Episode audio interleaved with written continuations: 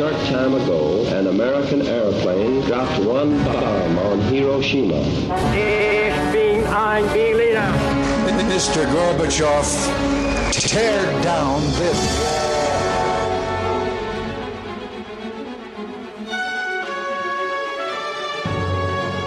The American people, I think, is good people. They are. They have not to charge with the guilty of all the lies.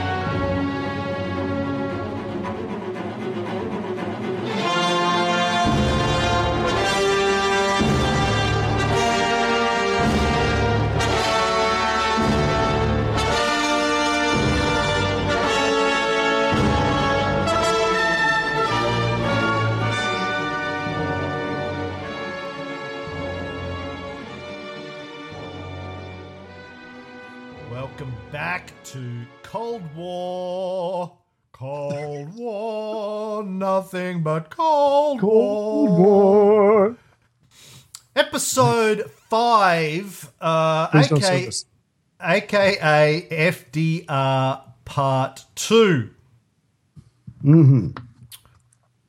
So, in our last episode, um, FDR became president and, uh, you know, was nearly assassinated. Um, uh, but, you know, survived, was sworn Yeah. in, gave his famous, the only thing we have to fear is fear itself speech.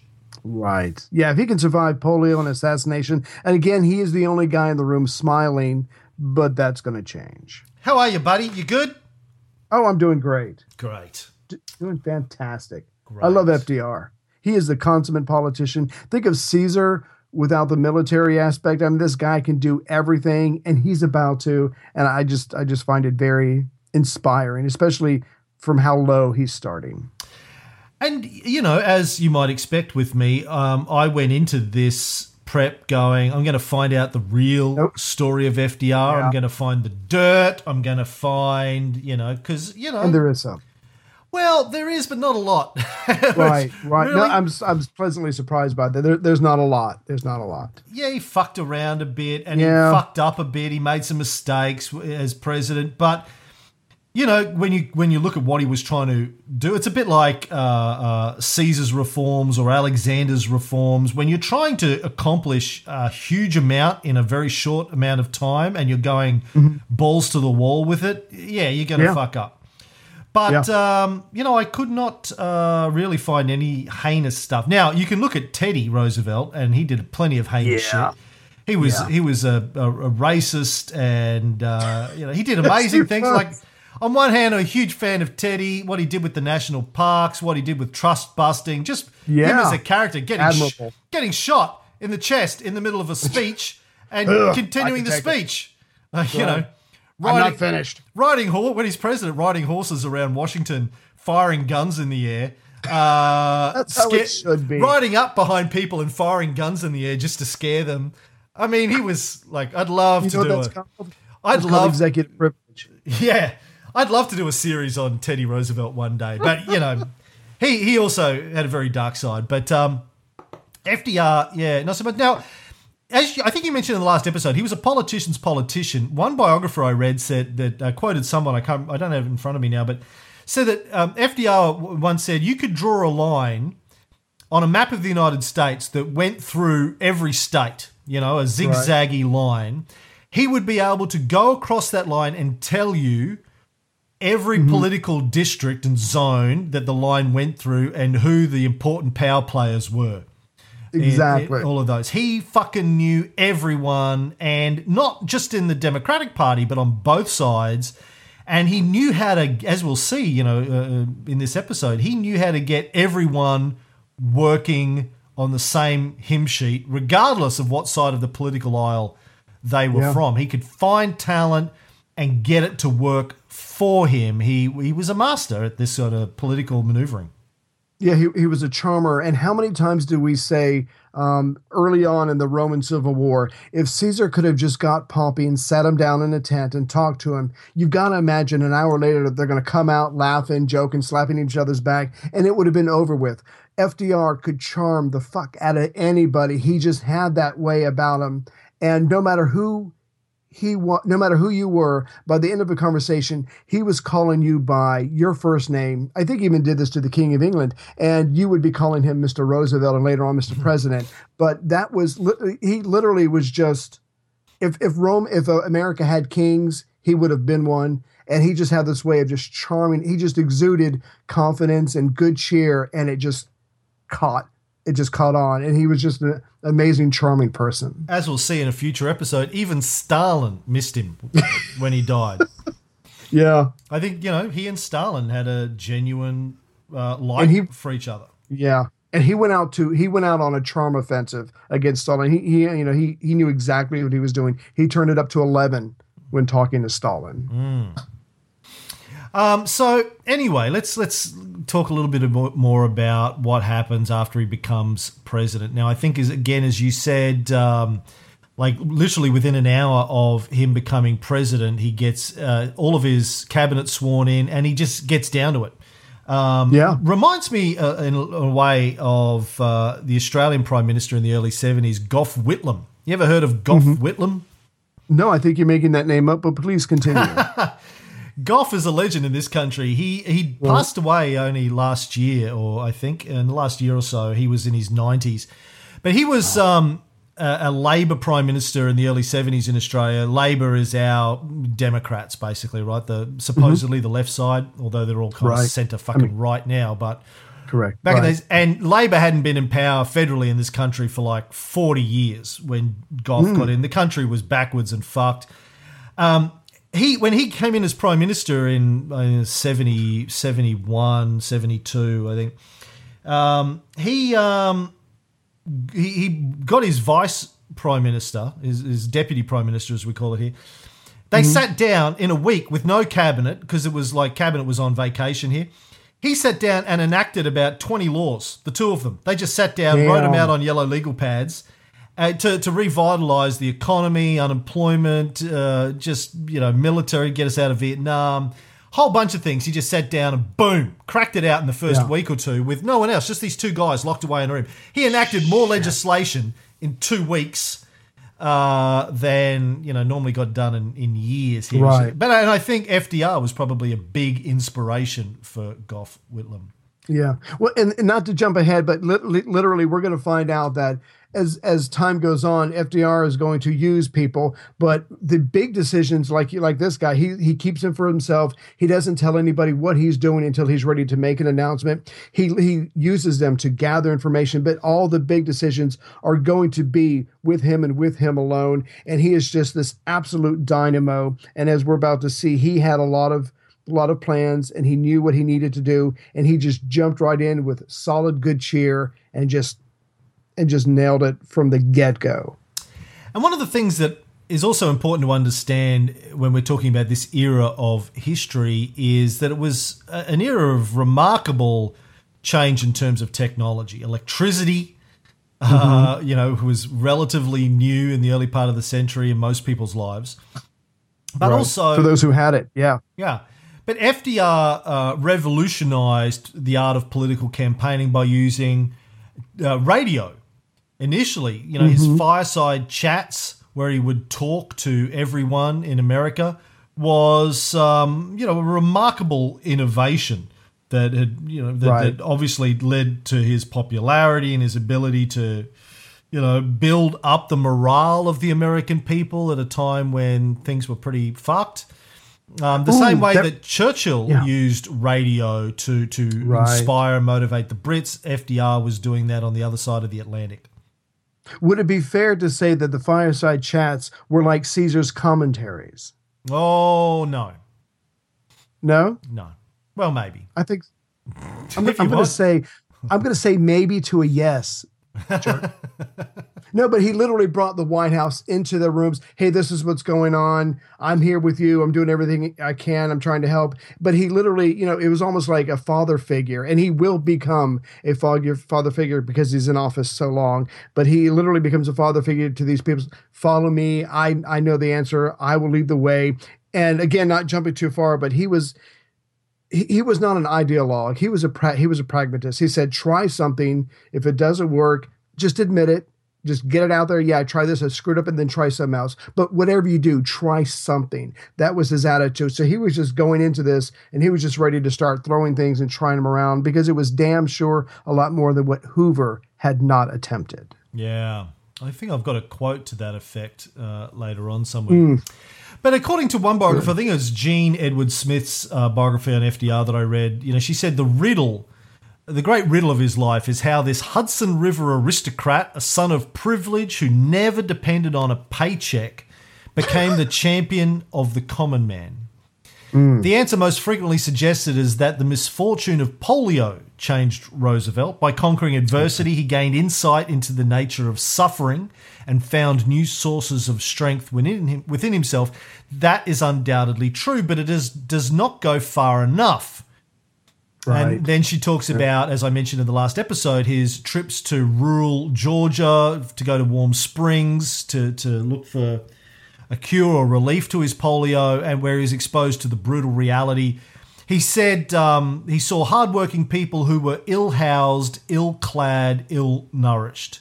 Hardworking Yeah. people, I think, is the key there. You know, there is still this mythology, I think, particularly in American politics, um, where you, you have this idea that people who are not doing well economically are lazy, indigent, uh, they're Right. not It's trying their fault. hard. It's yes, Yeah. where of I mean, you know, shit, man. People who work in blue collar jobs, or they're cleaners, or they're teachers, or they're, you know, there, there are a million Yeah. jobs out there where they work mm, ten times harder than a CEO does. because they have to It's just to survive. Yeah. Back-breaking hard work.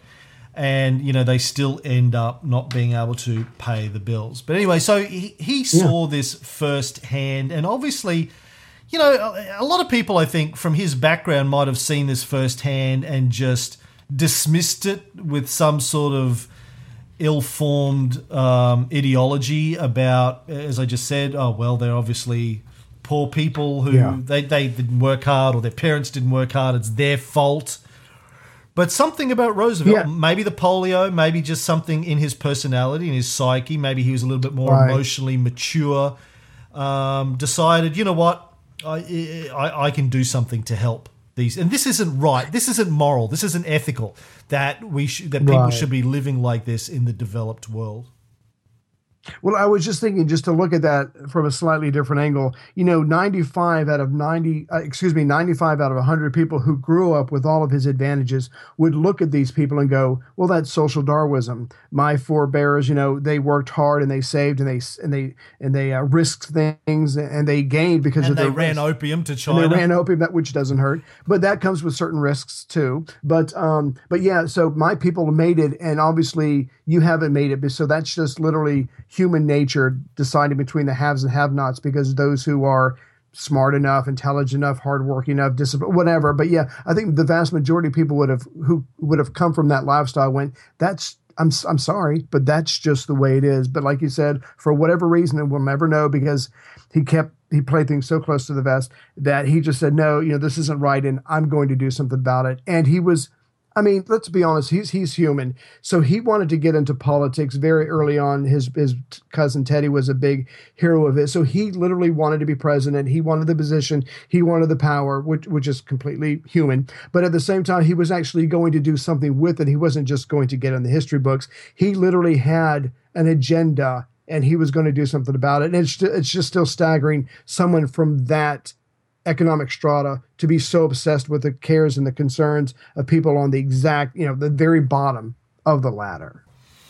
I think when he was governor of New York during the Great Depression, he said modern society, acting through its government, owes the definite obligation to prevent the starvation or the dire want of any of its fellow men and women who try to maintain themselves but cannot. Mm. Now, you know, this is interesting, and we're gonna in, a, in an episode, in the next couple of episodes, at some stage, we're gonna start talking about the ideologies of socialism and capitalism, and um, you know, this was a guy who obviously was a social conservative by instinct and upbringing, but really had a, a quasi socialist view anyway, a proto socialist view of the responsibility that we all have to look after people in our society that have a genuine need and can't maintain themselves. Just this, that's the basis of socialism. The, the core of socialism is this idea that we all need to look after each other. If we have our own uh, immediate um, Maslovian needs taken care of, um, shelter, food, you know, safety, warmth, um, then we we have uh, an ethical responsibility to try and help those around us that don't have those things taken care of. That's that's the essence of socialism. Then you try and work out well how do you do that with an economic system and a political system. And um, this is the, and I think you know one of the reasons perhaps why the relationship between the USA and the USSR, you know, uh, uh, improved by leaps and bounds during FDR's presidency is at his core, he was sympathetic to the goals, if not the methodology, uh, uh, the, the the Soviet methodology of socialism. Yeah, because there's somewhere in one of the speeches early on, I can't find it now, but he says something about when um when um you can't do it on your own, when it's no fault of your own, but you've fallen through the cracks and you need help. The government, when the government helps you, it's not a handout. It's a social duty. It's a social responsibility of the government. He literally the view the government could be helpful. It could be a force for a positive change. It doesn't necessarily have to be the government pass every time the government passes a law, you lose rights. It wasn't that that negative uh, view of things, but it was literally he saw it as the government's social duty to take care of its own people for reasons beyond their control that they are down and out. It's time for the government to step up.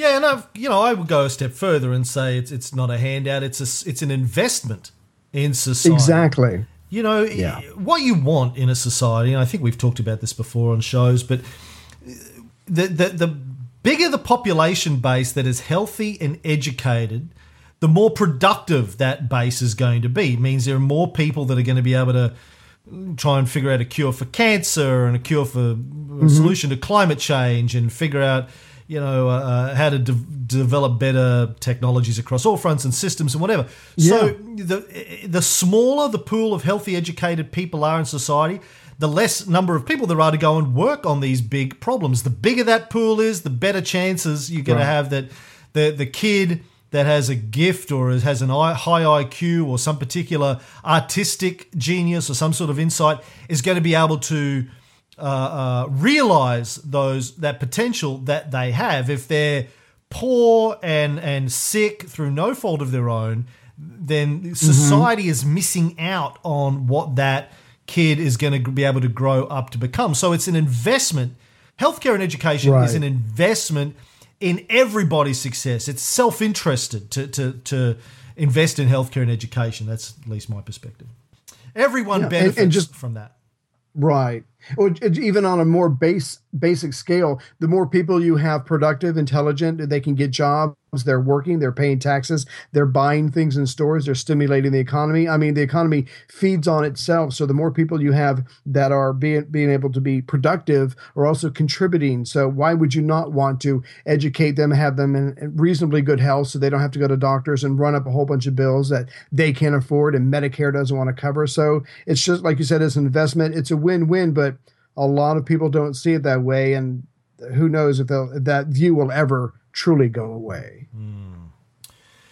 Anyway, back to our mate um, FDR. So um, I mentioned before that he could co-opt anyone, bring them into his uh, little um, inner Yeah. circle. One of the people that he did was a chap by the name of Joseph Kennedy. Um, he brought Joseph Kennedy in to head the Securities and Exchange Commission. when it Because he's was- honest bloke. when it was created. well, the Washington Post uh, chortled at the time it takes a thief to catch a thief. Um, for people who don't know much about Joe Kennedy, father obviously of both uh, John Kennedy and Bobby Kennedy and the other 72 Kennedy Edward. children. yeah, the uh, Edward Kennedy. You know, made a lot of money uh, running booze for Al Capone or with Al Capone. He was involved in uh, a lot of illicit activities during Prohibition. Um, also, involved with the the mob in uh, many other ways, particularly you know in- JFK's campaign, which we will get to one day in this show. We'll be able to talk about I- the mob's involvement in getting John F. Kennedy elected. And the one thing, I, as far as uh, Mr. Kennedy goes, I just remember, for, and this was like 15 years ago. I read a biography that there was this the woman that he was just obsessed with. He just hounded her and hounded and chased and chased her, and finally got her to marry him. It was a big deal for him, and then he just goes off and bangs everything else he can in sight. But he was just one of those people who was out to get as much as he possibly could, whether it was women, fortunes, positions of power, whatever. And I, I, I really do believe that FDR knew that he was picking a, a, particular person because not only does FDR make that selection, but he's going to select a bunch of Southerners for other prominent positions to help bring the South into to his um to his fold because he's going to try and build a coalition of people who will work with him. He is purposefully picking people for specific reasons because he's trying to make this big tent, and again, it's all for this much larger agenda that he has going into the White House. Yeah, he's not putting together his team because they agree with him politically or because they've done him favors. He's like, who are the best minds that uh, I can I can bring in to solve the biggest problems that we have? You know, obviously, when I say the best minds, the best, most corrupt minds, like uh, Joe Kennedy. Joe Kennedy wanted to become uh, president himself, and Oh, yeah. he was ambassador to England at one stage. But Yep. and then he started saying shit like, you know, this Hitler guy fucking got it sorted. Love Hitler. Um, you know what? I reckon 10 years from now, Hitler will be running everything and that'll be a good thing for the human race. And then, uh, yeah. That was the end was- of Joe Kennedy's presidential exactly. Yeah, he he was he was in London and he was like, "Look, y'all just need to give up, make a deal with Hitler. He's kicked everybody else's ass. Don't end up like them. Just cut your losses and run." And and and you know, when, when Churchill gets into power, it's like, "Yeah, he's got to go. You got to send him back home and bring me someone else." And the other man that he sends is it Harriman. I'm trying to remember um, the right kind of person, but yeah, Kennedy was just like the glass is half empty and just. He, he kept making the wrong statements in public and just pissing a lot of people off. Look, Hitler doesn't like the Jews, but let's face it, who does, really? Never mind, I'm not even to touch that one. but it was true, absolutely true. so that's, and then he wants his uh, eldest to become president, Yeah. but he's uh, Joe Jr., I think. And then Yeah, puts a lot of and- pressure on him. Yeah, He dies in World War II, and next up is uh, Teddy, Teddy, no Johnny. Teddy was younger. mm, was it? God, I'm trying to remember. That's right. Sorry. Yeah, Jr. yeah, that's right. So he kept, he kept passing down the baton, and they keep getting killed. And just stop already, Dad. Just fuck. You didn't make it. We're not going to make it. Just fuck Joe off. Joe gets killed. John gets killed. Bobby gets killed. Teddy kills some girl at Chappaquiddick. Yeah, and then at that point, you're like, I shouldn't have started all this. Anywho, Anyway, yeah. Uh, So uh, yeah, look, um, you know, uh, one biographer I read said that his administrative style, this is FDR again, we're talking about, was a legendary mixture of straightforward delegation, flowchart responsibility, Machiavellian cunning, and crafty deception. yeah, that's so- how you do it. He wasn't this uh, straight up, straight shooter kind of guy necessarily. He was a, a, a political master. He was uh, Frank Underwood. Um, as, by the way, uh, was Harry Truman. You know, Harry Truman has this image, apparently in the US, of being down home, straight talking country boy who said what he thought and thought what he said. Not true at all. Even Truman's uh, peers thought he was a sneaky fucker. Um, but we'll get to that when we get to Truman later on. Right. Sneaky fucker can wait. But occasionally, I think, as I mentioned in the earlier episode, uh, occasionally uh, FDR overreached. He made mistakes. Some were minor, some were catastrophic. In 1937, he made the decision to slash federal expenditure. Uh, that's all right. We've spent enough money on these programs now. We can pull back, which led to what was called the Roosevelt recession of 38 39. The economy took a dip again. But he had this conviction that whatever happened, everything would turn out all right, uh, Yeah. which is also my personal philosophy on life. Take a method and try it, he said. If it fails, admit it and try another, but above all, try something. That's what drives me crazy about politicians. No one wants to try anything, and heaven forbid anybody admit that sub doesn't something doesn't work Is it because your enemies are just ready to pounce on you? But just own up. I mean, us Americans who have nine to five jobs and trying to survive every day, you know, you fuck up all the time, you admit it, and you move on. They cannot admit anything anymore. Everything has to be perfect and they have to be flawless. That's just one of the many things, you know, that Americans hate. I guess everybody, but certainly Americans hate about their politicians. Just, mm. it's okay. It's okay to fuck up. Just be honest with us. I'm going to read that quote again because I do think if something deserves to be written down and stuck up on your wall, mm-hmm. this is one of them. Take a method and try it. If it fails, admit it and try another. But above all, try something. Nice. And then under that, you have do or do not. There is no try, no try. by Yoda. Same thing. Practically Yeah. same thing. No, like you know, I I, I admire this uh, you know uh, attitude towards life. It's certainly the way I try and live my life to the best of my ability. Just go and have a go. It's what I tell my kids. You know, Yeah. they say, "Oh, your dad, you started this business and it failed, and you started that business and it failed." I said, "Yeah, but you know, so what? Yeah. I don't care. I Yeah. got out. I had an adventure. I tried something. It was awesome. It and failed. you learned so, exactly. It's awesome. I mean, failing at stuff is awesome. It's like learning to ride a bike or learning to roller skate. Yeah, you're gonna fall down a shitload and skin That's right. your knees and hurt That's yourself. right. It's awesome. But eventually you're going to learn to ride and not fall anymore. Maybe. Yeah. Or maybe, Maybe. you'll keep falling over. Who That's right. cares? But it's It doesn't matter. You're doing Go for shit, it. man. Yeah. It's like, and you know, having a two year old like Fox is, is great because you see, you know, you just see them go through this naturally. He falls down and skins his knees every 10 minutes during the day. And I go, Oh, are you okay? And he goes, Yes, yes. And he gets up and he runs off. Like he cries for three seconds. right. Ah! Gets it out. And I go, You okay? Okay. Yesterday, I had him on the change table, changing a nappy, and we're out of wipes in the drawer of the change table. I turn around to get another thing of wipes off the shelf behind me. I Yeah. hear boom on the floor. I turn around. He has rolled off the change table, which is about, I don't know, four foot high, Oh God. fallen, fallen on the ground. But luckily, he sort of must have fallen feet first, and he's just sort of crumpled, you know, feet, Right. knees, boom. And he's sitting there, and I go, "Oh my god!" I pick him up, and he goes, "Sorry, Daddy, careful." Just be careful. That's right. No, I, I think it was more like I should be more careful. Sorry, Daddy, careful. Yeah. Because I'm always saying to him, "Careful, careful," when he's running around.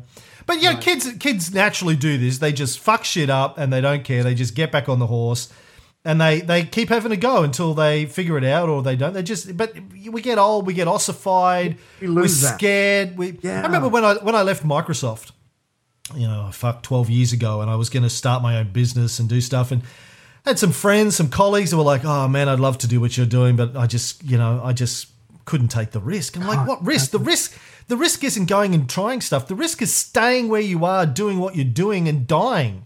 In you know, dying doing something without having gone out there and had an adventure. Get out there, have an event. They say, but what if it fails? Who the fuck cares if it fails? Who cares? Well, I might lose all my money. So what?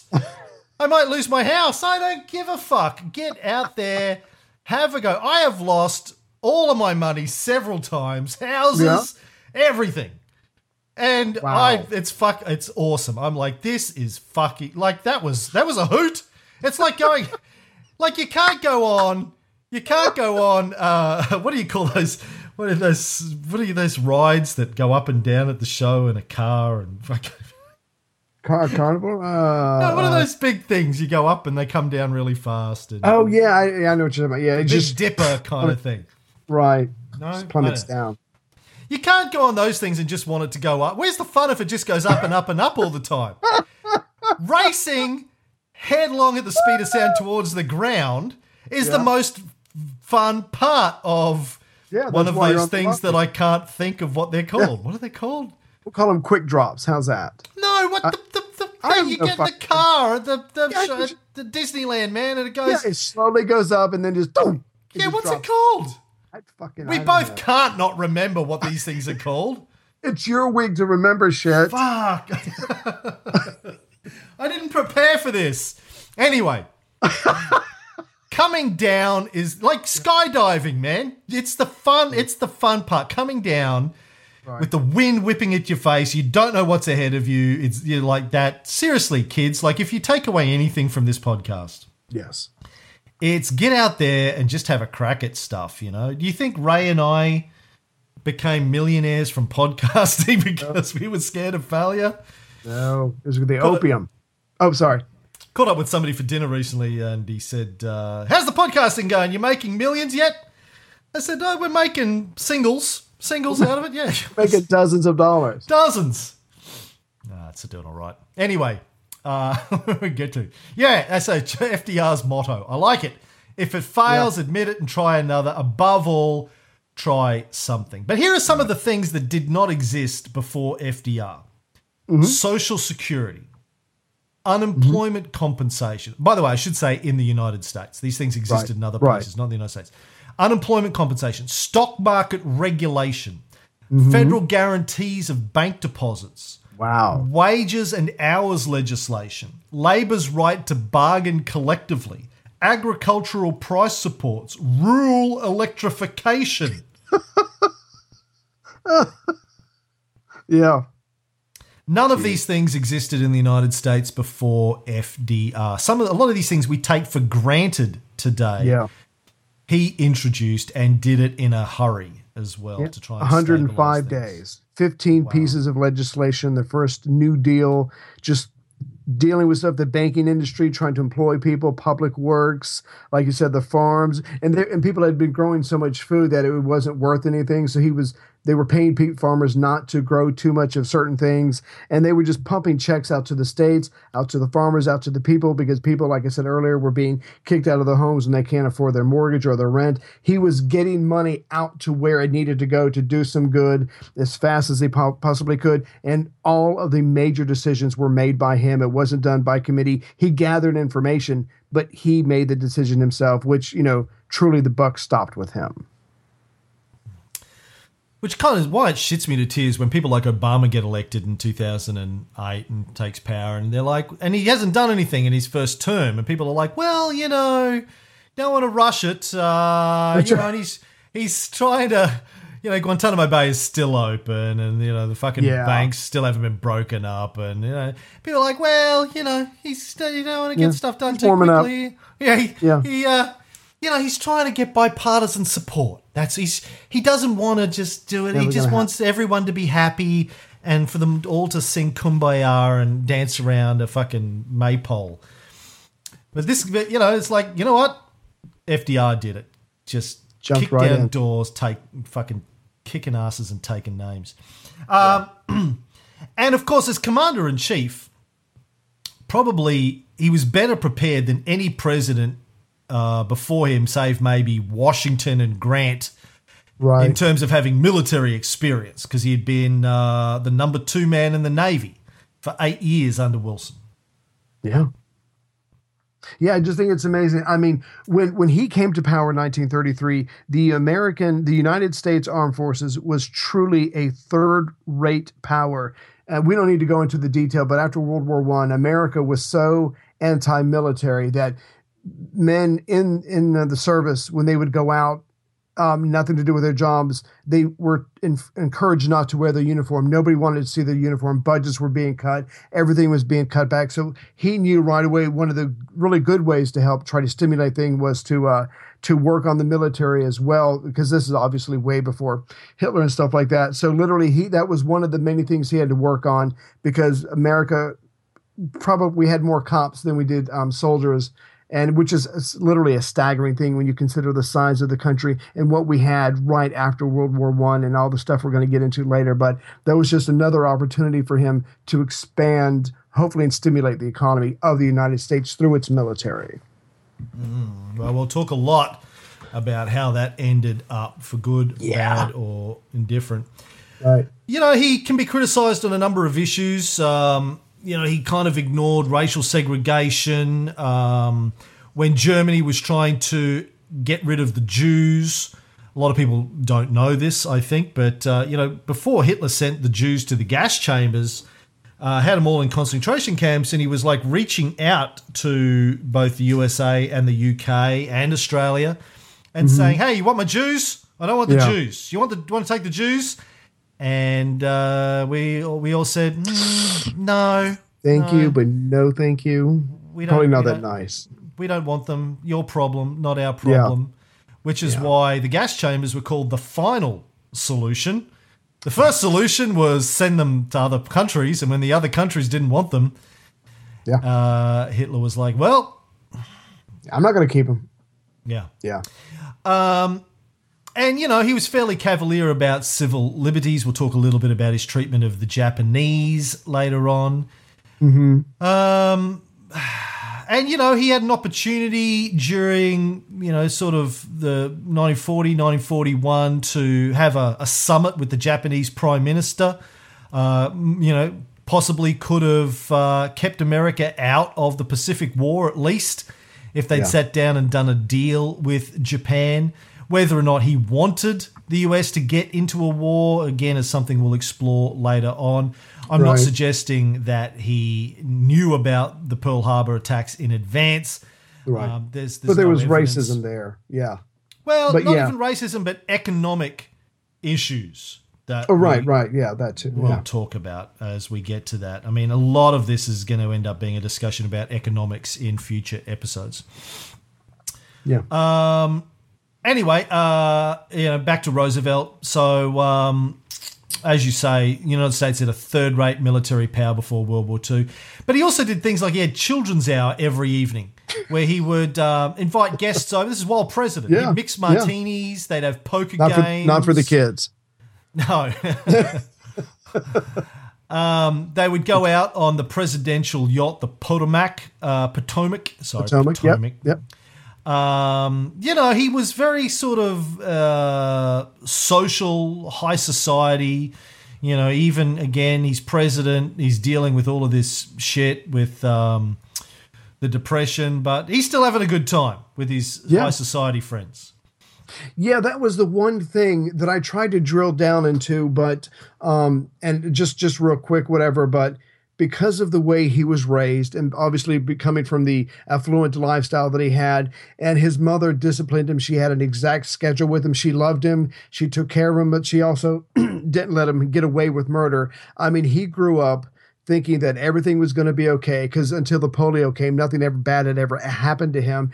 Um, he had mistresses. He he believed in some form of the uh, of a deity. You know, they were a very religious family. He went to church and he was involved in all that. But he had this absolute unshakable aristocratic if you will belief that everything was going to be okay especially like you were saying with the quote as long as you try to make it okay okay as long as you try to do something. So the Amer- america cannot in some ways get any worse than it is economically but he's like it's going to be okay. We're going to try things and if it doesn't work we're going to move on but it's going to be okay. Be of good cheer. Because one of the things when he was trying to get over the infantile paralysis he insisted upon a good cheer attitude. If you didn't have that around him, you weren't invited back because he was going to be positive that he was going to be okay one day, or at least be much better than he was. And he absolutely insisted on that from everybody around him.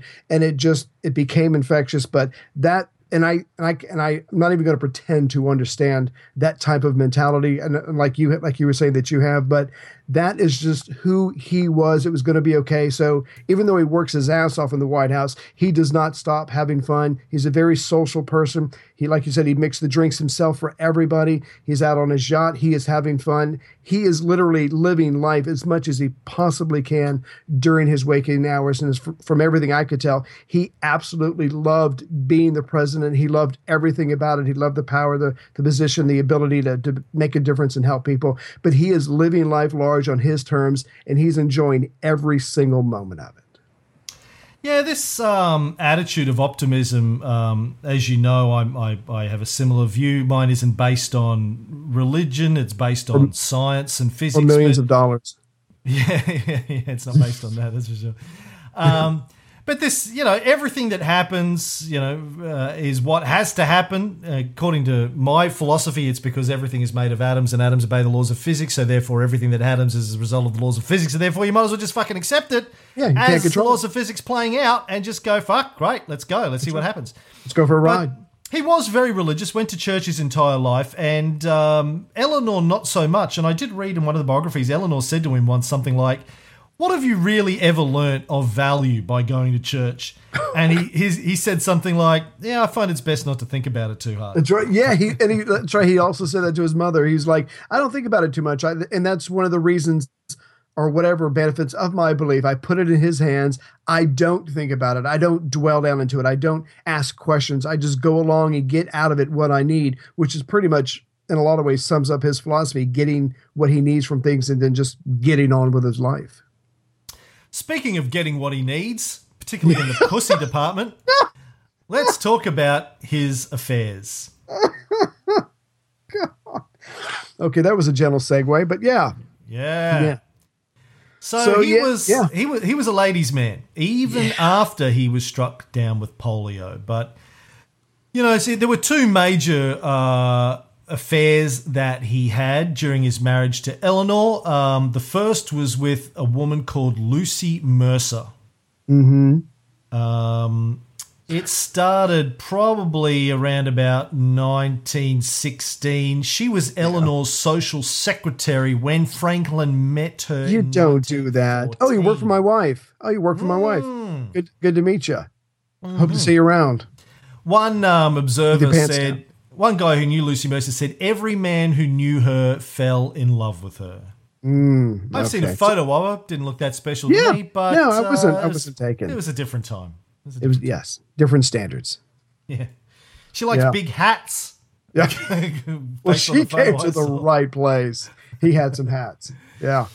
So yeah, uh, he he met her in 1914. Um, they are believed to have begun their affair in mid 1916. He was 34, she was 25, which is the same do it. age gap between Chrissy and myself. So That's Hey, the secret to happiness, everybody. what can I right tell there. you? That is the secret to happiness. Yeah. You're only as old as the woman you feel, said Groucho Marx. And uh, FDR and I took that lesson to heart. Yes, you have a lot in common. By the summer of 1917, the two had become an item of Washington gossip. Uh, but it didn't get talked about in the press. Um, Eleanor didn't find out about it until 1918. I think she discovered uh, letters that they'd been writing to each other. You know, but the, here's Burn the thing: those. the affair wasn't made public until Right. 1966. Wow. Don't you bet? Don't you wish Bill Clinton? Don't you bet Bill Clinton wishes he'd been president during the, Yeah. those good old years? By the way, Bill can I just say? Can I ask you the question as an American? Yeah. How yeah. the fuck does Bill Clinton have any fucking political credibility? He's going on the campaign trail for Hillary. right? I've been re-watching, you know, the whole Monica Lewinsky era videos of him saying, "I did not have a sexual relationship with that woman," and then a couple of weeks later, okay, so I fucked her and she gave me a blowjob. Really? But other than that, is that sex? happened. I mean, Yeah. really? I mean, what's Was your definition good? of sex? Yeah. How does this guy have any credibility? What is it about your society where this guy? Yeah. And look, I don't care who he fucked. I mean, Yeah. and, uh, whether or You're not he fucked her in the Oval Office, no, I don't give a shit. Doctor Ware? Oh, But Neil. the, the, po- the point is that he Yeah. ruined good cigars. No, the point is Yeah, that he lied to the American people about it. You know, and, and you know, Yeah. people who defend it, like Markham, would defend him to his dying breath, and he's like, "Well, you know, uh, you know, and you know, w- you know, who wouldn't lie about getting caught out in an affair? Sure, I've been caught out having affairs in previous marriages. I want to point out, and I've and I lied about it until I couldn't lie about it anymore. I still but am. but Yeah. Yeah. by the way, Chrissy, my lovely wife, love you know, Chrissy listens to this show. Hasn't listened oh. to any of the other shows. Oh, really? Decided for some reason she's listening to the Cold War show. And the first thing she said to me is, "Ray Ray really doesn't talk respectfully about Heather on the show. He's I like don't? He's disrespectful." Like and I was like, "What? No." She's like, "Really? No, And tell her to keep her damn mouth shut. Oh, Chrissy, so- you're probably listening to this right now. Keep your damn mouth shut. Yeah, tell her yourself. oh, and so she's been writing snarky comments on our Facebook posts now. I don't know, you know. No, Anyway. I, I, I kiss Heather's ass every day, just out of general principle. So Yes, anyway, yeah, yeah, bit of bit of ass licking action. Tongue the hole. Uh, so anyway, getting back to um, Yes. you know, the fact is that yes, men lie about cheating on their spouses, or, and I don't even like the term cheating about fucking around. But uh, but he's the president who lied to the American people about it. And the point is, if he was prepared to lie about that to save his ass to the American people, I don't care that he lied to Hillary. He lied to the people.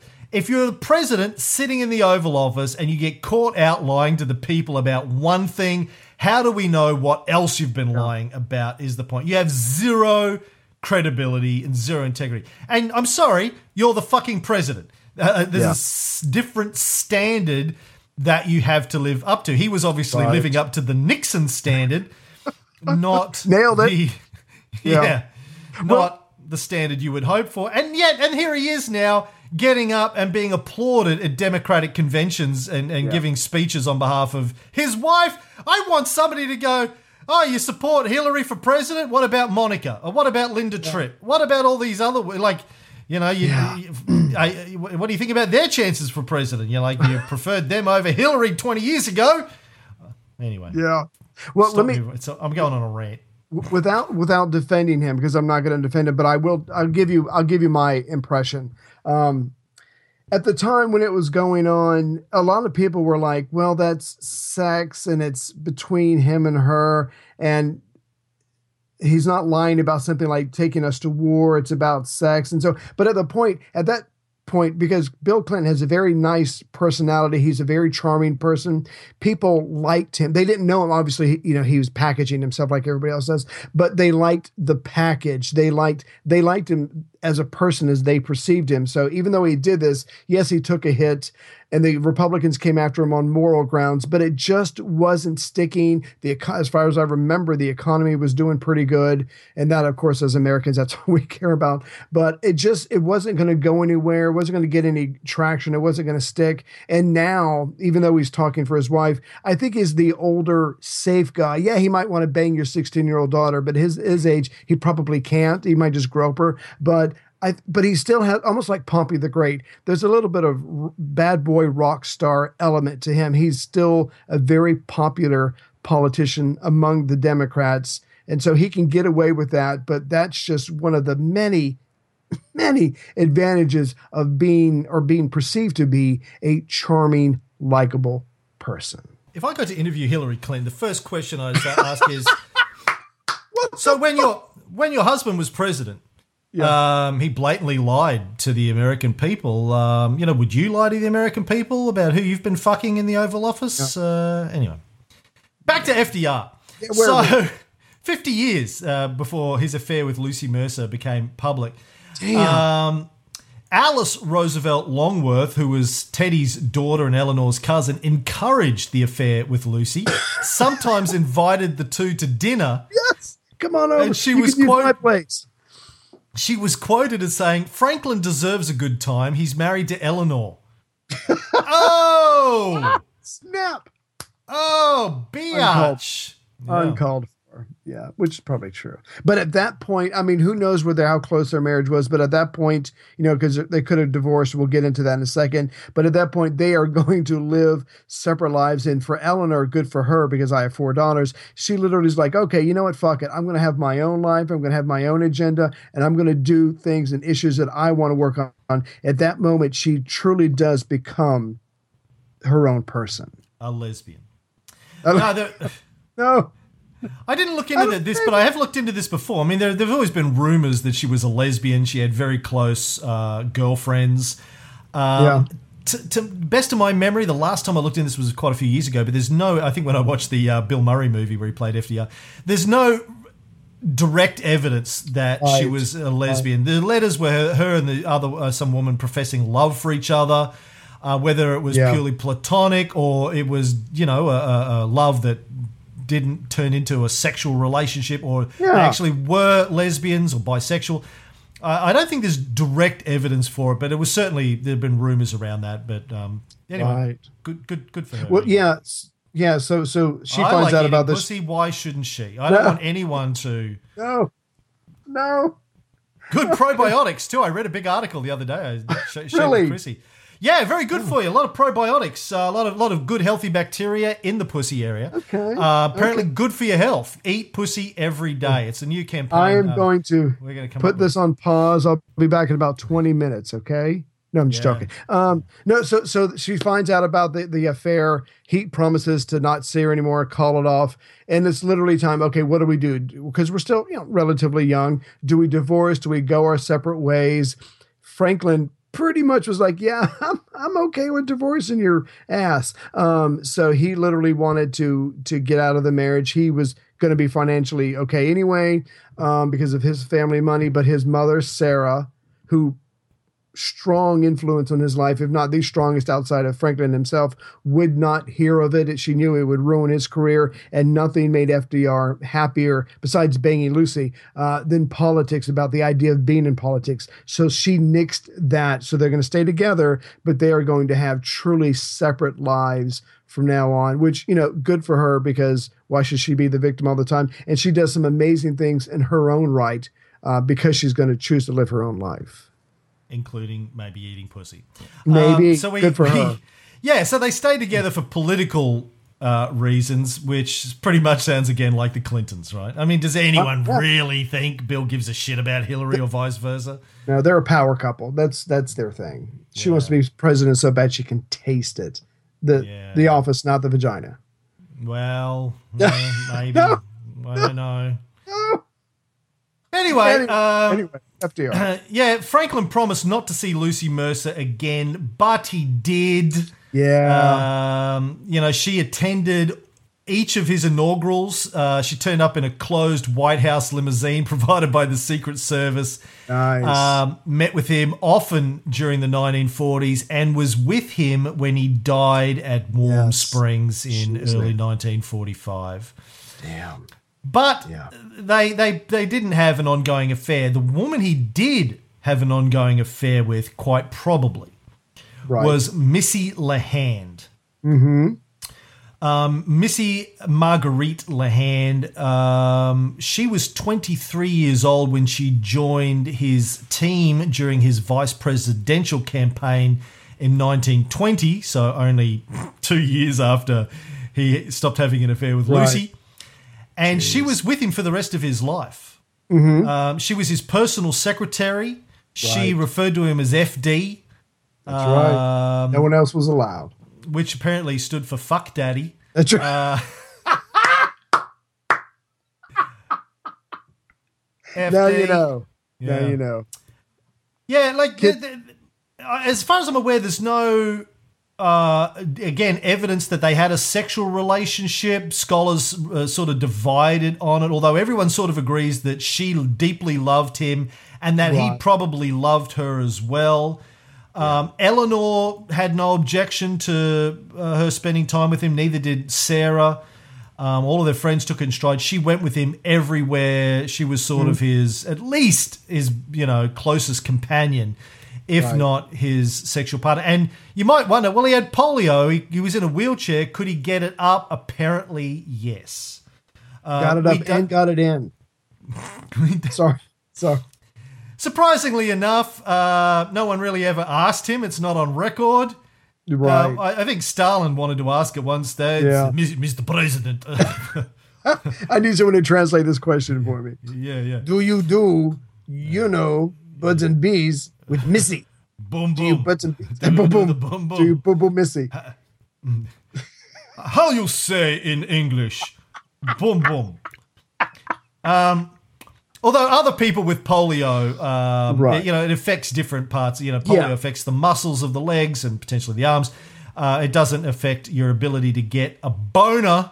So um, FDR quite possibly could have, but um, probably couldn't do missionary position.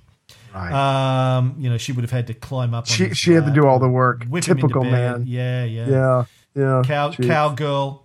Missy. Um, she Who- was. who's the- She was. Her surname was LeHand, which uh, Which is apropos. he would be like, "Hey, LeHand, how about a bit of the old LeHand, if you know what I mean?" Hey, hey. She goes, "I've been hearing that one for forty years, FD. Like seriously." Change it up. Change it up. The name's Fuck Daddy, not Hand Job Daddy. Like, who's the uh, who's the guy from Curb Your Enthusiasm? What's his name? Which guy? David. Which one? Larry Larry David. Yeah. Yeah, but when he was like talking about the Hodgkins or whatever, uh, so so he would say he got the good kind of polio, you know, the one where you get to keep your penis. penis. Sorry, yeah. Now Hey, here's how, the thing: how long have we been recording for? I had to stop mine halfway through. What does your recorder say? 54, 54 Oh shit, we're still not done with FDR. Fuck, I've still got a third of my notes left to go. What are we doing? uh, yeah. Well, see, here's my thing, and uh, not to jump too far ahead, but when Ladies he died, here's Ray's thing. Get out your get out your magnifying glasses. No, that hurts my feelings. Um, he leaves her some money. So what oh, does that? Missy? Yeah. Yeah. So what does that say, or does it help at all shed light on? Not just some money. He left Oh, her yeah. one half of his estate Yeah. for her worth three mil- commitment Yeah. in his will, but she But died he- before he did.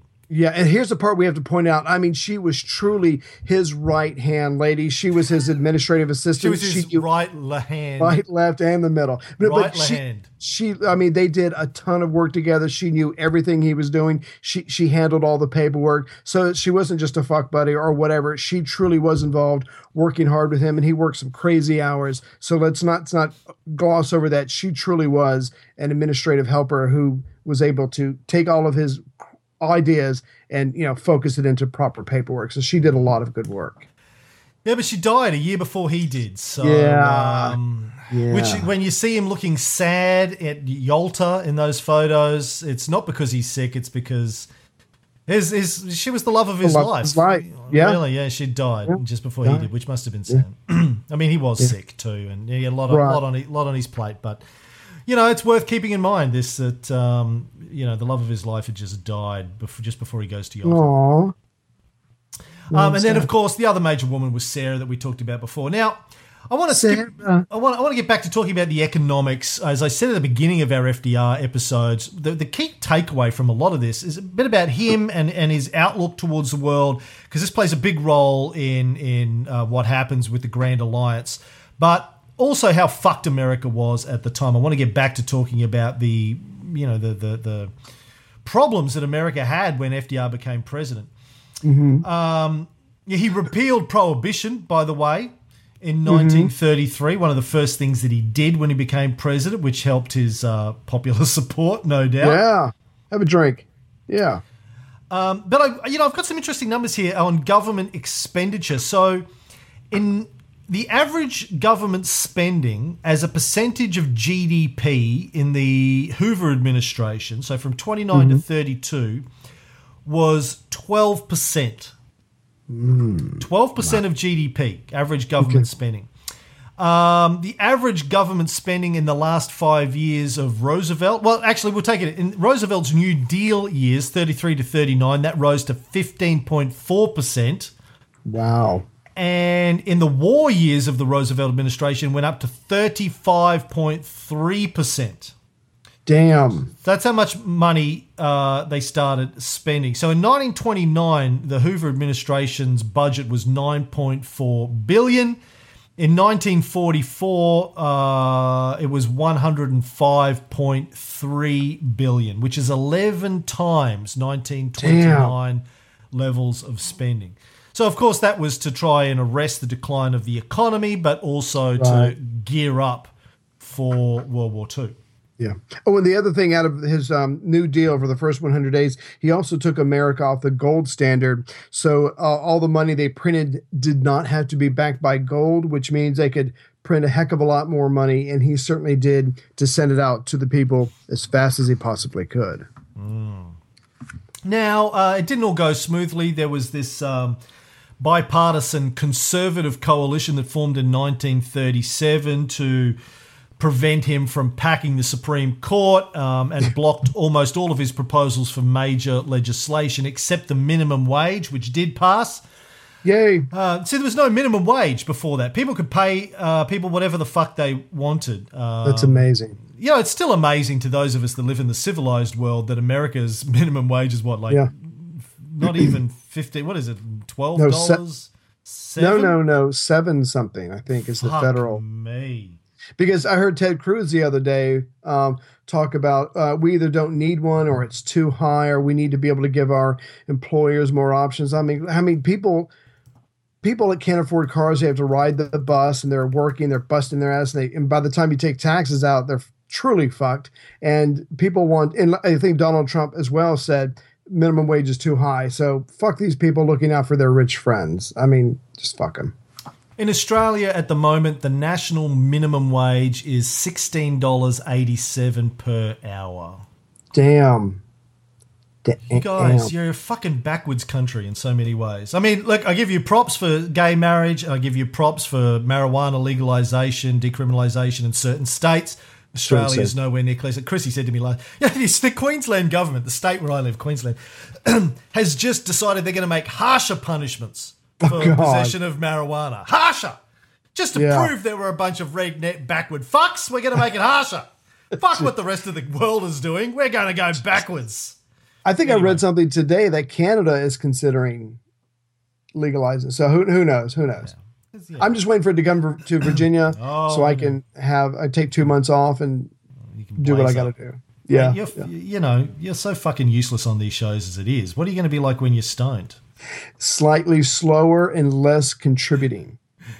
But you'll giggle more, so you know. I will there's that. giggle. Yeah, that's my that's my super strength. My yeah. You already That's sound stoned on your World War II show. My impersonation of Ray's World War II show. Hello, ladies and gentlemen. Welcome back to the World War II podcast. My name is Ray Harris. when Called Hitler dramatic pauses. gassed the Jews, they all died. It's a solemn subject. I saw somebody. I saw somebody write on your Facebook page the other day that uh, you shine on that show when you're not constantly interrupted by your Australian pain in the ass. Uh, that was me. Actually, I wrote that under. That was me. That was I, me. I, I, I felt proud for you there, buddy. Somebody gave you some props. Good on you, buddy. Thank you. I, I spend so much time patting myself on the back. I really don't need anyone else, Mm. but it's always welcome when it happens. I know, that show is your attempt to become an, uh, to get hired by NPR, isn't it? It's your NPR Pretty much. audition Pretty much. tape. It's it's my audition tape. It's my 167 show audition for NPR. God, it's hot in my office. Uh, okay, so um, some other stuff. I, we, we, we can't do a third episode. We got to crash through this. What, Some of the stuff I want to point out is that the phrase Judeo-Christian first became popular in the late 30s um, because Roosevelt used it. Um, he was trying to mobilize Americans against the Nazis, and the Nazis were anti Semitic, obviously. So the term Judeo Christian really first was used in this era to popularize this view, to, to counterpoint them. Before that, they were just Christian. Right? American Right. thought of themselves as Christian, but to sort of position themselves as against anti Semitism, although we have to point out that most Americans were anti Semitic. Yeah. They, he started to popularize the idea of Judeo-Christian values to say, you know Hmm. what, man, the, you know, we don't we, look, we don't like the Jews, No, but we don't we're all in necessarily this want together to against them the. Nazis. Exactly. you know, he did uh, repeatedly mention religion in his public addresses, which set him apart from his predecessors. So, you know, your, your presidents before FDR didn't talk about God and religion a lot. So we kind of have him to thank in some part for the introduction of religion into political speeches in the United States Thanks, FDR. you know, kind of got worse under Eisenhower um, and, and Nixon, so funnily enough. But, um, you know, it started with FDR. Um, but he also, you know, moved behind, beyond his own religion, where he was a Protestant, mm-hmm. and embraced Jews and Catholics. He said in one radio address in 1936 We who have faith cannot afford to fall out among ourselves. Religion in wide areas of the earth has been confronted with irreligion. You and I must reach across the lines between our creeds, clasp hands, and make common cause. That's right. Very prag- pragmatic ir- person. irreligion, he would be talking about Soviets.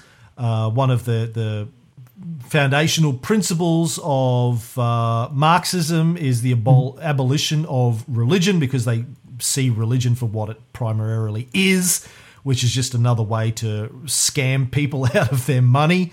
And Right. uh, uh, uh, it's it's a political tool, and they uh, and a tool for the wealthy elite, as religion has been throughout most of Western history. They wanted to Opium, get opium for the masses. yeah, that's right. They wanted to get rid of religion. Um, people may think that there's still some people I come across that think the Nazis were atheists. They weren't. They were a Christian party. Um, I cannot stress that enough. It was in the foundational principles of the Nazi party that they were a Christian party. Hitler, like Stalin, had uh, been a altar boy. He studied. He, wanted to go to seminary and become a priest, didn't he? I hope he was raped. Yes, yes, that's true. That's true. Oh, Sorry. dude. Um, but uh, you know, that said, Hitler didn't like the churches as they stood. He No, thought not the they Catholic Church. No. no, no, he he he went up against the churches as they stood, but he still believed. And in all of his speeches, he talks about Jesus. He's a Christian. Christians, I when I have this debate with Christians, i'll say, "But he wasn't a real Christian." Like, oh, you get to decide what a real Christian is. I see. Oh, what, like those popes that launched the Crusades. Well, they weren't real Christians. Oh, I see. Well, when you find a real out. Christian, fucking You get back to me. the, The, guys that did address. the deal with Constantine and wiped out all of the Christian, the Jesus cults that didn't agree with their version of the. Well, they weren't real. They weren't Christians. Oh, I see. Right. Now you know the truth. Yeah. Thank you for helping me see that. Um.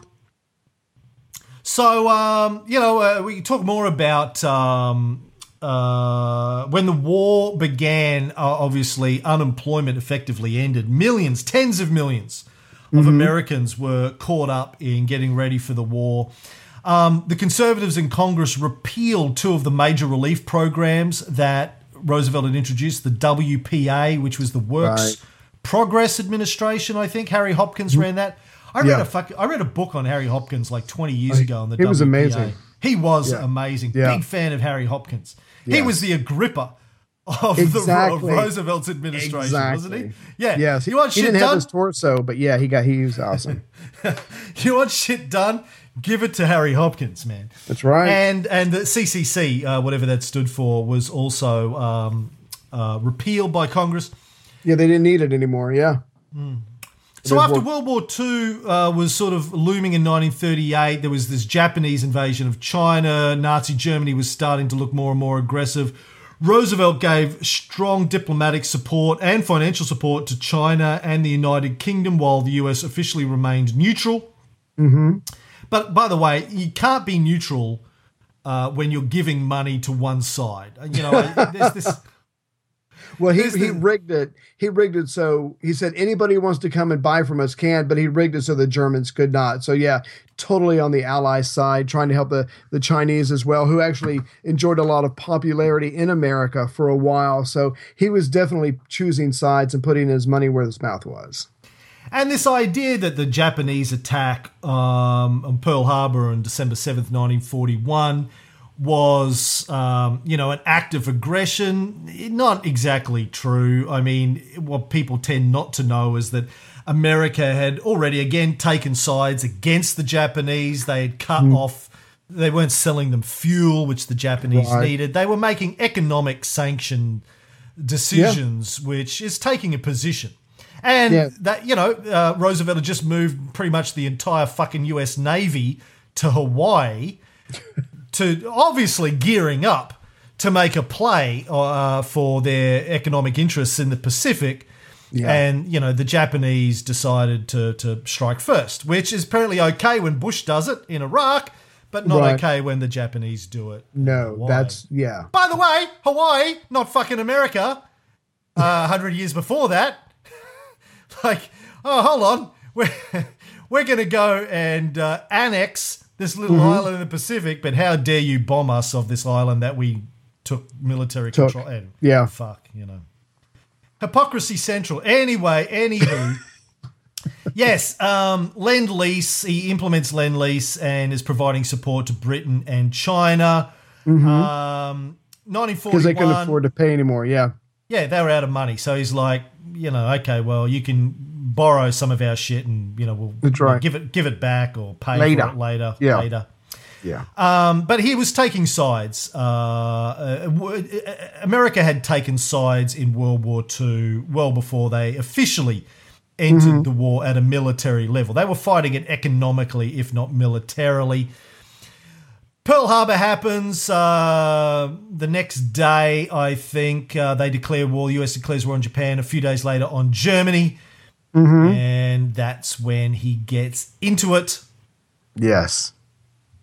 Um, and of course, at this stage, um, Hitler had already started Bar- Barbarossa, uh, his attacks on Stalin, which we'll talk a little bit about more in upcoming episodes. But uh, Roosevelt, you know, forms the this this alliance starts to form between Churchill, Stalin, Chiang Kai-shek, who was the nationalist leader of the Chinese, Right. and themselves. Yep.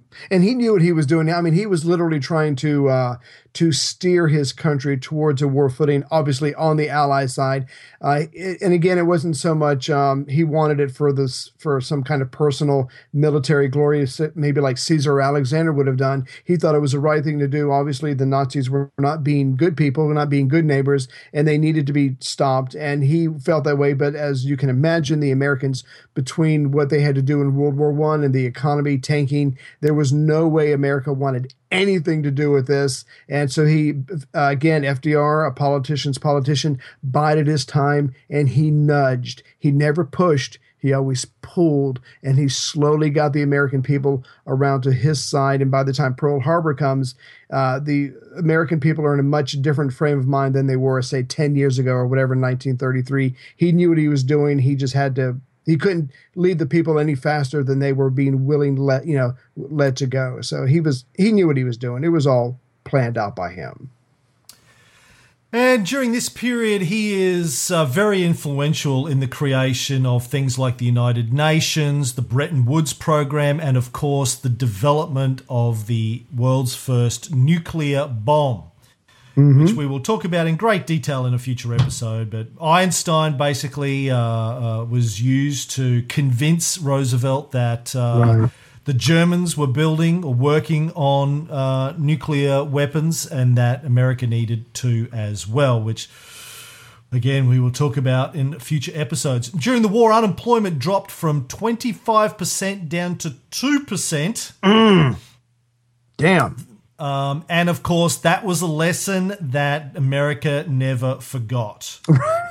Um, Again, no, I'm dead serious too. We will, Yeah, oh, we yeah. Will, we will talk about this in great detail in, in upcoming episodes. The economic impact uh, of World War II in terms of pulling America out of the shit that we mentioned at the beginning.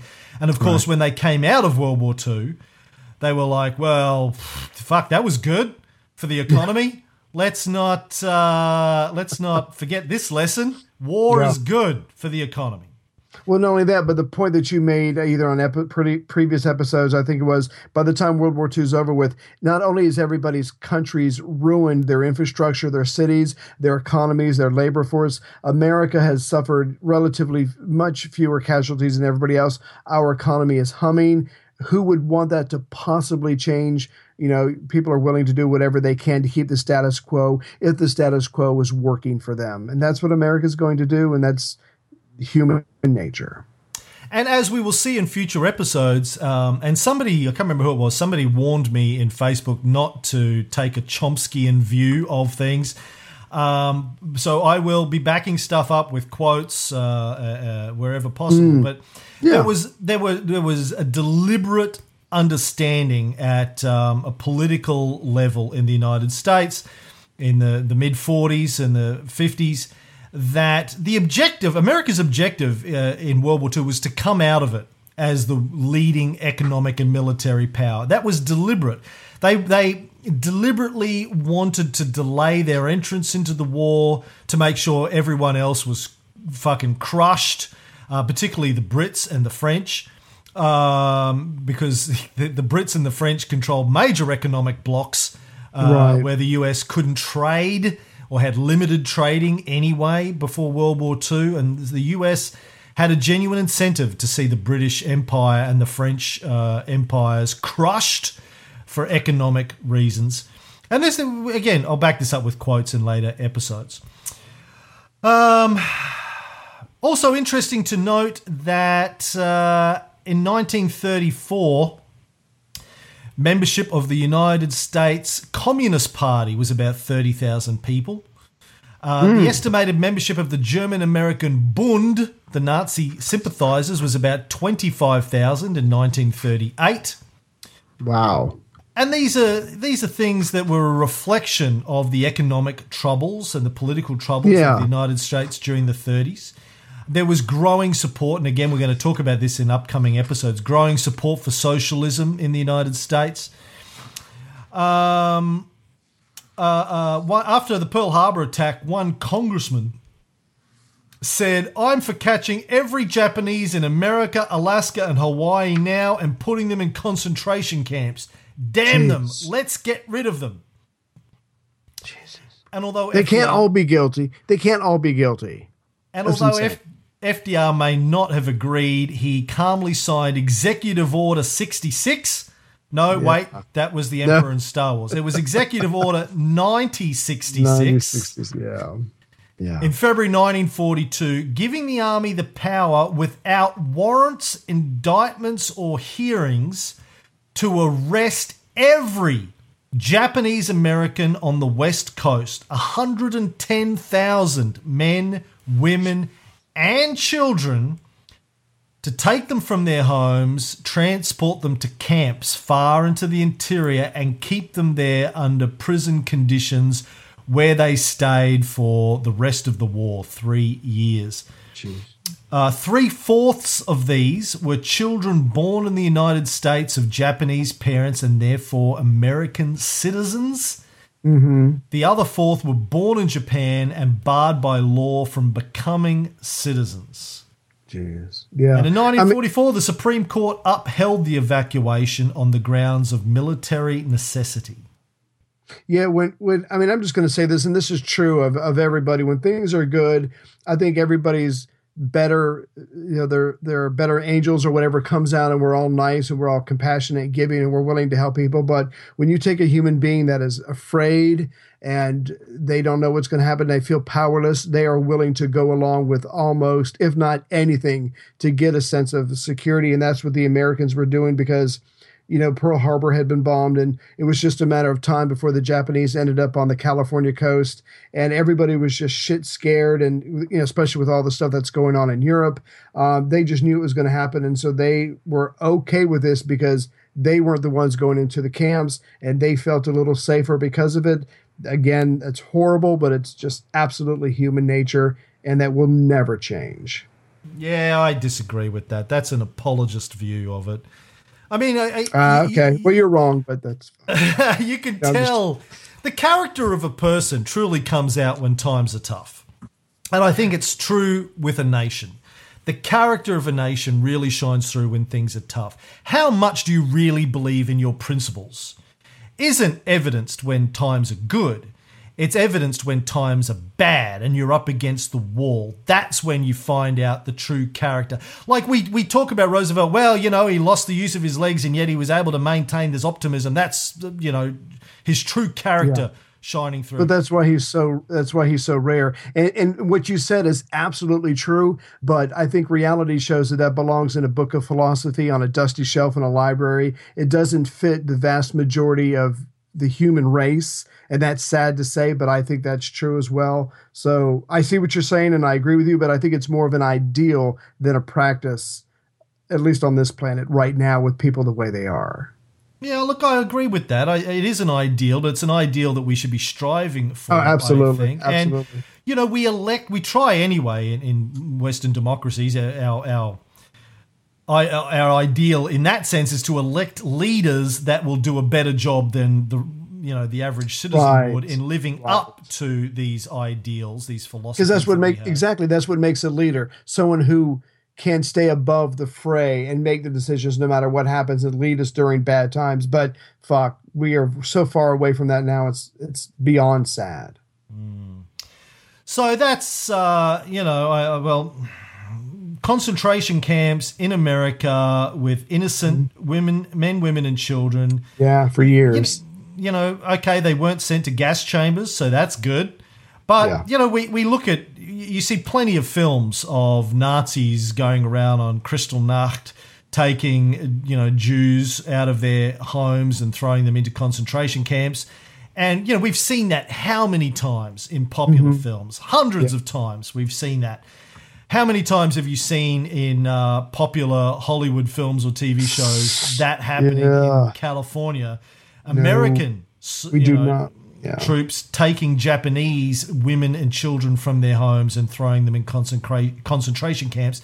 It's something that we don't like to talk about. Yeah. No, I'm uncomfortable. So it doesn't exist. It does. Yeah. And that is something, again, in a mature society, you go, yeah, okay, it's a bit like um, Roosevelt's quote, right? You, you do stuff and you fuck up and you admit Yeah. it and you, You learn it. from it. Yeah, You know, I, yeah. I think these things need a lot more public exposure. Shit, you know, we grabbed these men when we threw them into jail. Why?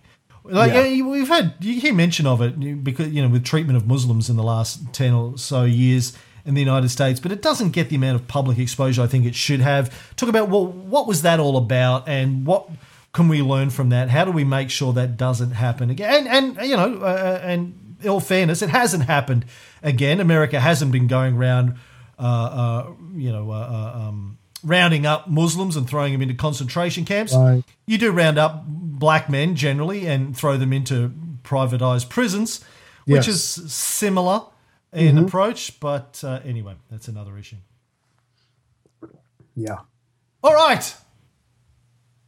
That is the end of our FDR episodes, unless you've got something you want to J- just that uh, hopefully people have a, um a better understanding there was there was some quotes i wanted to do real quick shit where did it go but yeah hopefully hopefully people have got a, a much better understanding of um FDR. Here we go. I just want to I just want to give you three qu- quotes real quick. It's about communism. I know we're going to cover this later, but I think it puts a nice capsule on FDR. FDR said, "I do not believe in communism any more than you do, but there is nothing wrong with the communist in this country. Several of the best friends I have are communists." And then Churchill says, Socialism is a philosophy of failure, a creed of ignorance, and the gospel of envy. It's irreverent. No, its inherent virtue is the equal of sharing of misery. Well, and that's fine too. But then there's this one guy who was a, I think he was a newspaper publisher, Thomas Sowell, who says most people read the Communist Manifesto probably have no idea that it was written by a couple of young men who have never worked a day in their lives, who nevertheless spoke boldly in the name of the workers. So just a lot of different opinions about communism, but I think next time we're going to cover literally the differences between the two, why there was just a so lack of trust between the capitalists and the communists and how which sets up the entire Cold War. They are never ever going to be able to trust each other because both sides assume the other side is wrong and if not evil. Indeed. So uh, to finish up, I want to read another review. Um, Cool. This one is from DK David Kelly, longtime supporter of the show. The journey begins. Another excellent podcast from Ray and Cam, the masters of punk history podcasting. I like this punk history I like that. thing coming out. It's good. This time it's the Cold War, contemporary history for which they can not only rely on their own memories and experiences as primary sources, they are bound to become playmakers as the story continues to unfold. The Cold War is not over. While the Praetorian Guard, Alexander the Great's vast spy network, and the Gestapo may only survive in the history books, the CIA, FBI, MI6, French resistance, Mossad, Stasi, and the KGB all live on in one form or another. We're going to die. They still have many agents, double agents, sympathizers, lawyers, guns, and money, and nothing much to do except exercise soft power. They will all soon have bulging dossiers on Ray and Cam. As the podcast true. evolves to become the Cold War's definitive, definitive, fuck, definitive, I can't say that word, Definitive. definitive. Uh-huh. Revisionist journal. Oh, don't fucking correct me, Harris. I- I was I'll trying to come help over you. there and I'll sick Rob Irwin on your ass. the Cold War's definitive revisionist journal of record. I don't need your help. Ray Okay. and Cam will need to withstand every technique of influence, persuasion, and threat these organizations have perfected. This is epitomized in the acronym MICE money, ideology, compromise, and ego. Ray and hmm. Cam, be careful. Expect the CIA to offer you fast cars, luxury holidays, and paper bags full of dark money to influence the editorial direction Hell of this yeah. great narrative. Bring it on. I can't wait. You must resist. No. Expect an invitation to dinner from Bob Geldof or Bono as they seek to influence your mind, or an invitation to share the finest Cuban cigars with Fidel Castro for the same yet opposite purpose. That would, that would work. Beware at your next Vegas trip the Kim Philby characters hiding in plain sight, seeking to flatter you and be your friend and patron. Then there will be the official denials, the deflections, the personal attacks, and the PR spin. There will be threats to family and friends, letters with white powder in them, and bomb threats. Finally, when all this fails, you will be stalked by a silent assassin. Oh Be God. very careful. Be very wary of why exactly you are being awarded the Pulitzer Prize and the Nobel Peace Prize. What are they wanting in return? Don't compromise. From all sides of the conflict, there will be disaffected Cold War warriors with secret documents hidden in dusty attics, just waiting for a channel they can trust to be the new deep throat. This podcast is it. There will be explosive revelations in encrypted emails from Edward Snowden and Julian Assange with more twists than a Jean Le Carre novel. These revelations will become known as the podcast papers and Rileygate. I look forward to the tell all interviews with Daniel Ellsberg, Tony Blair, Henry Kissinger, Richard Perle, Donald Rumsfeld, Karl Rove, Mikhail Gorbachev, Vladimir Putin, Rupert Murdoch, Bob Dylan, and Nina as they all seek to spin the story their way. And above all, Ray and Cam, you must be prepared to resist the seductions of the next Mata Hari or Mandy Rice Davies. Hmm. These spy agencies will be ruthless in their efforts to compromise you. Five stars, David Kelly. Thank you, David Kelly. And I'd like to announce that this was the last episode of the Cold War. We're done, where we'll be moving on to Charlemagne and our Porsches. So if anybody wants to bribe us to stop, please look me up and, and come find me. I'm ready. Yeah, like yeah. Please, please Yes. bribe us. Please, please. please bribe us. Uh, I just want to. I mentioned this on Facebook before I wrap it too. I supported a Kickstarter campaign recently, um, and um, it's worth knowing about. This uh, I can't remember the guy's name. I should have had my notes here, but he's running a Kickstarter to release um, CIA documents. Uh, Michael Best is his name. Um, if you Google publishing uh, CIA Kickstarter, you'll find his uh, thing. Um, he raised nearly fifteen thousand dollars to do this project. I was one of the supporters. Actually, I think we were. I may have stolen our money, Ray, to support it No problem. because I thought it'd be useful. Basically, Yeah. what he said was um, there's like 13 million pages of CIA documents that have been released under the Freedom of Information Act. So they're, they're, they're available for the public to read, but the CIA doesn't make it easy to read them. They're not, Gotcha. you, they, they don't put them online, and you're not able to, you, you know, they won't, they're not allowed to leave Langley. So you have to go in and you can look at them and you can copy them, but they, they only have like one photocopier and it's busy and It's a hand crank one. Yeah. Yeah, they make it as hard as possible. So here's what he said. He said, "Look, um, I will if you if you raise the funds. Um, let me read what he actually wrote. Um, this is brilliant." Hey, I'm going to read his campaign. You need to listen. Accessing information isn't easy. Researchers have to go to the back of the third floor library at the National Archives building in Maryland, which is unfortunately unstaffed for half the day. Tucked away in the library are the only computers that can access the millions of pages of declassified records. If researchers ask the main information desk, they're answered with confused stares and incorrect directions. Researchers trying to look up on the National Archives website where to access the computers won't find it on the page about doing research at that location or on the page for electronic records at that location. That information is tucked away on the page for online databases despite not being online. The CIA admits that the arrangement may be inconvenient and present an obstacle to many researchers, but the only way to describe the experience of finding and accessing the records is by comparing it to this scene from The Hitchhiker's Guide to the Galaxy, which I won't play. Once at the computers, visitors aren't allowed to save any of the already digitized documents. Instead, they have to print the documents out while under several kinds of electronic surveillance. If they want to share those documents with the world at large, they have to be scanned back in and uploaded. Of That's the roughly 13 million pages on the database, just over 1 million have been printed, most of which remain unpublished and unavailable to the general public. So here's his plan scan and upload as much as possible for everyone to access for free. So mm-hmm. basically, wanted to, what he wanted to do was to buy a fairly modern scanner, portable scanner that he could wheel in there, mm-hmm. high speed scanner, and um, then he's gonna, you know, scan the fuck out of them and upload them. so he spent. So this is what the money covered: a five and a half thousand dollar Fujitsu scanner can do up to ninety pages a minute, um, and a MacBook to scan them all into, um, and a whole bunch of USB sticks. And so I got the first USB stick from him this week. Uh, it's a 30 gigabyte USB stick with Wow. 30 gigabytes of files on it. I think there's 51,000 scanned CIA documents on my little USB stick.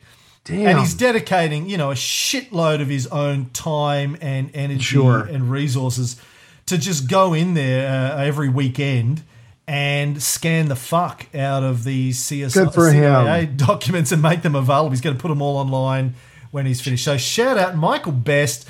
Um, uh, yeah, good good work, sir. Good work. yeah. I mean, fucking, what a great project. Just one guy, you know what, I'm going to make these documents.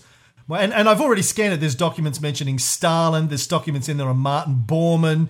I read a, I read one document. I haven't looked through it in much detail, but I just scanned, cropped across the Marty Bormann file. Um, obviously, one of the, the head Nazis. Um, the, the first document I opened was somebody uh, in the American government um, in like 1944 writing a letter to the German fucking specialty department of the CIA or the OSS at the time saying, can you tell us who Martin Bormann is? His name's come up, and uh, we'd love we'd love to know. Apparently, he's fairly high ranking. Can you give us a profile on him? That's hilarious. And then the next document is the profile that they wrote. So anyway, that's kind of cool. I'm sure these documents will be very useful over the course of this show. Yeah. All right, fuck it. We're an hour and a uh, half down. We got to go. Actually, hold on. I, I I'm I'm kind of known for ending on a low note. I don't want to disappoint here. I just wanted to share with everybody. That's what you're talking about. Your sex life. That's what Heather says. sorry, keep going. I told her to quit. Anyway, tell anybody. Okay, so um, so in 1936, uh, uh, FDR has his next election. He beats Alfred Landon. He wins 60.8 percent of the popular vote. He wins 523 electoral college. The other guy only wins eight. In 1940, which is obviously a very pivotal election. You know, does America get into the war? Do, we not? Uh, it's just FDR's third term. He wins 54.8 part uh, uh, percent of the vote promises not to send U.S. troops into foreign wars. However, he does say, uh, "But I don't let's see. I do not ask that every American remain neutral in thought as well." So he's already starting to say it's okay if you want to think about entering the war. You want it's okay if you want to think it's okay for America because that's where he's steering them at. Anyway, 1944, he wins his fourth election by winning 53.4 percent of the of the vote. So it was pretty close, but overall, he was doing what he needed to do to stay into power, make the people pretty happy. But he had an overall objective the entire time to help Churchill and Stalin as much as he could. I promise not to send American troops into war unless I do. Unless you want me to, then I will. He had his fingers behind his back when he said that. All right, thanks everybody. Thank you, Ray. We'll be back uh, in the in a couple of weeks with another episode uh, where we will be getting into um, the ideological differences between uh, both sides and, and sort of explaining the relationship between the UK, the USA, and uh, Soviet Empire uh, between sort of the Russian Revolution 1917 and the Grand Alliance in 1941 because a lot of shit went down between those three parties in that period of time that obviously influence uh, uh, the level of trust Right. and the level of dialogue that happens. Um, and lack of trust. Yeah. yeah. Thank you, buddy. Thank you. An iron curtain has descended across the continent.